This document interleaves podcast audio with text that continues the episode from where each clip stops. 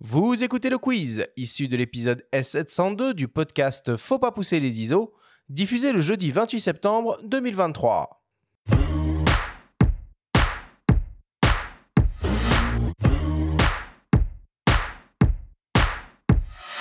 Damien, le principe du quiz est très simple. Nous avons reçu des questions de la part de nos auditeurs qu'ils t'ont posées via notre compte Instagram en lien ou non avec le sujet de cette émission.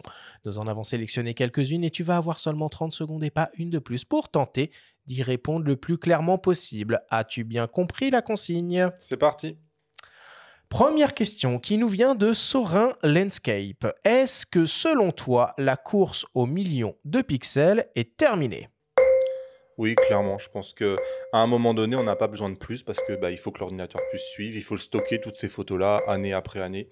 Je pense que la bataille elle va se déplacer sur la vidéo, elle va se déplacer sur l'autofocus, qui on, on voit bien. Mais pour les mégapixels, je pense qu'on est arrivé au bout. Et puis on a les pixel shift maintenant qui vont plus euh, finalement euh, faire gonfler euh, Ouais, les c'est pixels sur les très techniques. quoi. contraignant ces, ces- ces- ces technologies-là. euh, Oui, mais d'un constructeur à l'autre, tu peux, tu peux faire des choses à main levée. Bah, le dernier G9 Mark II, tu, peux faire euh, des choses intéressantes à main levée. Bon, la course aux pixels, c'est donc terminé. Deuxième question qui nous vient d'un dénommé Benjamin Grenet. Qu'est-ce qui te procure le plus de plaisir? Est-ce que c'est ta chaîne YouTube ou ton activité photographique? Ce qui procure le plus de plaisir, en fait, c'est d'échanger avec les gens, je crois, parce que finalement, bah oui, on fait des, on fait des, des vidéos, mais lire les commentaires, interagir avec les gens, je pense que c'est aujourd'hui ce qui m'apporte le plus de plaisir. Et ouais, c'est vraiment échanger des émotions, quoi. Et tu te nourris, j'imagine, euh, des commentaires, non? Enfin, Ça t'inspire pour les contenus aussi Ah euh, ouais, c'est essentiel. Moi, au début où j'ai commencé, j'avais mes croyances à moi, et franchement, je me suis enrichi et j'ai compris que on était tous différents, en fait. On avait besoin de produits différents. Très bien. Euh, troisième, euh, troisième question qui nous vient de notre C-League 95 national. Est-ce que tu penses que Sony va annoncer un moyen format pour rivaliser avec le GFX 102 Non, je crois pas. En tout cas, pas en monture I, ça c'est sûr. Parce que je pense que là, elle est au taquet de ce qu'elle peut faire. Ouais. Mais non, je crois pas qu'ils vont aller sur ça. Je pense qu'ils sont vraiment sur des choses qui sont très grand public, Sony, et que c'est un peu trop de niche probablement pour eux.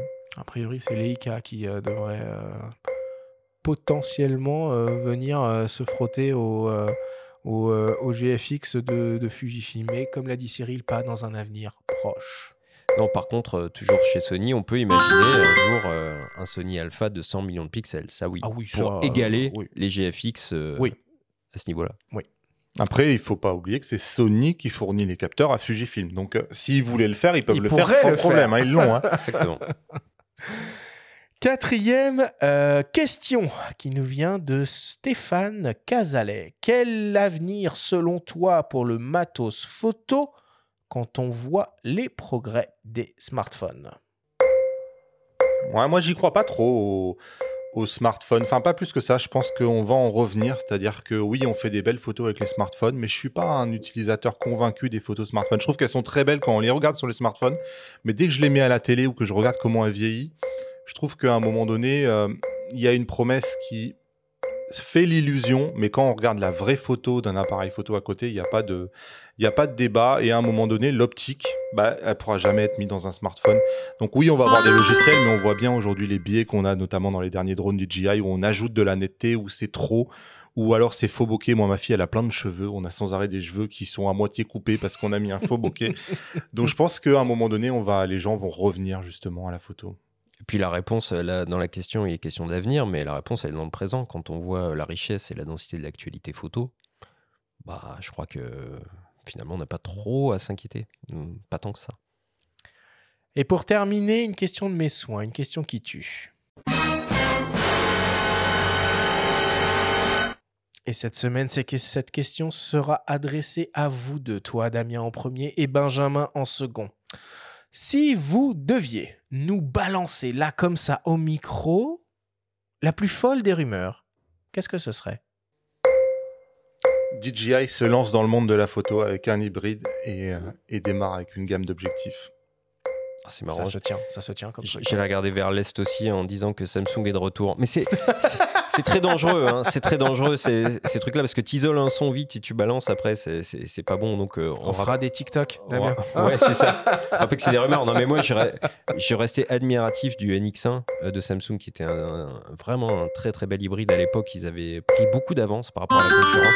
C'est pas qu'ils avaient beaucoup d'avance, c'est qu'ils avaient 10 ans d'avance. Ouais, C'était un Et, truc de dingue. quoi. voilà, et quand ils ont quitté le marché finalement pour aller sur le smartphone, euh, ouais, il y a eu un petit désert quand même derrière. quoi. Merci euh, Benjamin, merci Damien euh, pour vos réponses à ce quiz.